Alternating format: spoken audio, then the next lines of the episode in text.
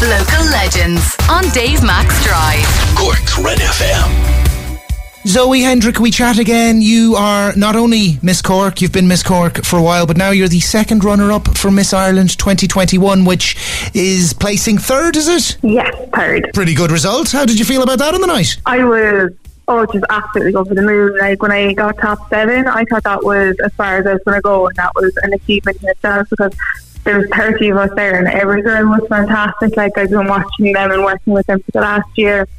So when they called my name for third place, I was just over the moon. So what happened was like the seven of us all got asked, uh, why do we think we should be Miss Ireland? And we had 30 seconds to say our piece. And then they went away and decided like who was the winner, who was second and third. So we were all kind of waiting nervously in the back. And then we all went back on stage. And then they called my name out first for third place, and all I could hear was like my family in the audience screaming. It was amazing. You're from Blackrock in Cork, so you had the family up Yeah. supporting you on the night. You were in the Lakeside Manor in County Cavan, is where this happened. Miss Meath Cueva Gibney uh, was the first runner up, and Pamela Uba from Galway City was crowned Miss Ireland 2021. It was Sunday, September 5th. What an achievement for you! That's absolutely magic. What did you say when they said, Why should you be Miss Ireland?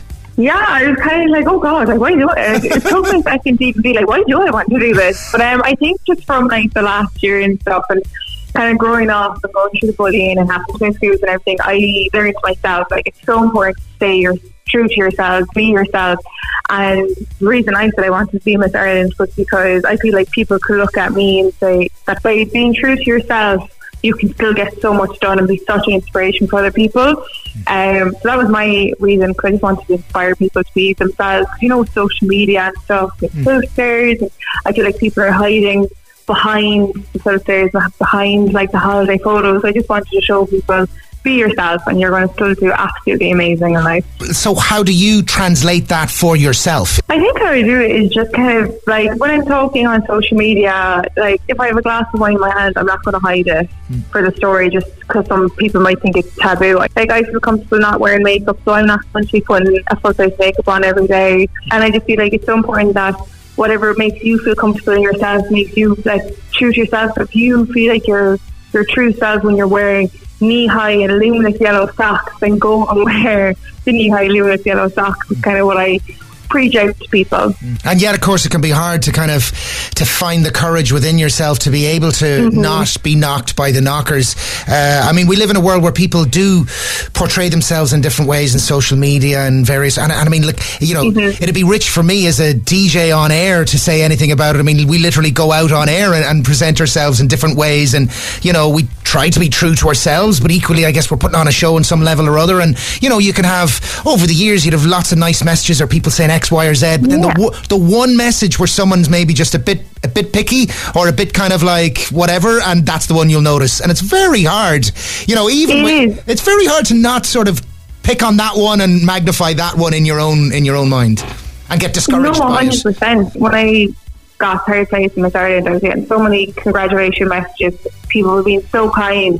And then I just see this one nasty message come in, and I just, it's the one I looked at the longest. Just block and delete, don't let it feed into you. But I think because people have access to social media so young now, that like it's so easy to see these nasty messages, and it's so easy to even send them and not have any Consequences. from them mm.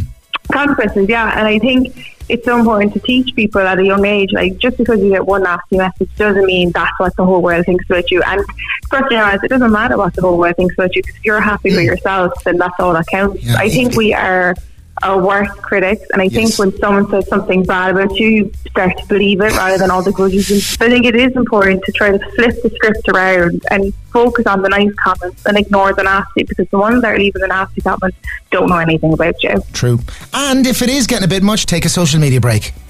Yeah, I did that exactly after Miss Ireland, and I wasn't getting any nasty comments just to kind of thrive in it, just enjoy the moment of becoming the, the thir- second runner up for Miss Ireland. I actually just turned off my phone for a day and spent the day with my friends and family. And I just think I think everyone like once a month, maybe once every two months, to just turn off the phone for a day or two, don't look at social media, and just kind of live in the moment. Nice. Uh, what do you do in your in your life other than you know um, you know finishing third in Miss Ireland? And congratulations again, Zoe Hendrick from Blackrock. Thank you. Uh, I am a digital marketing analyst.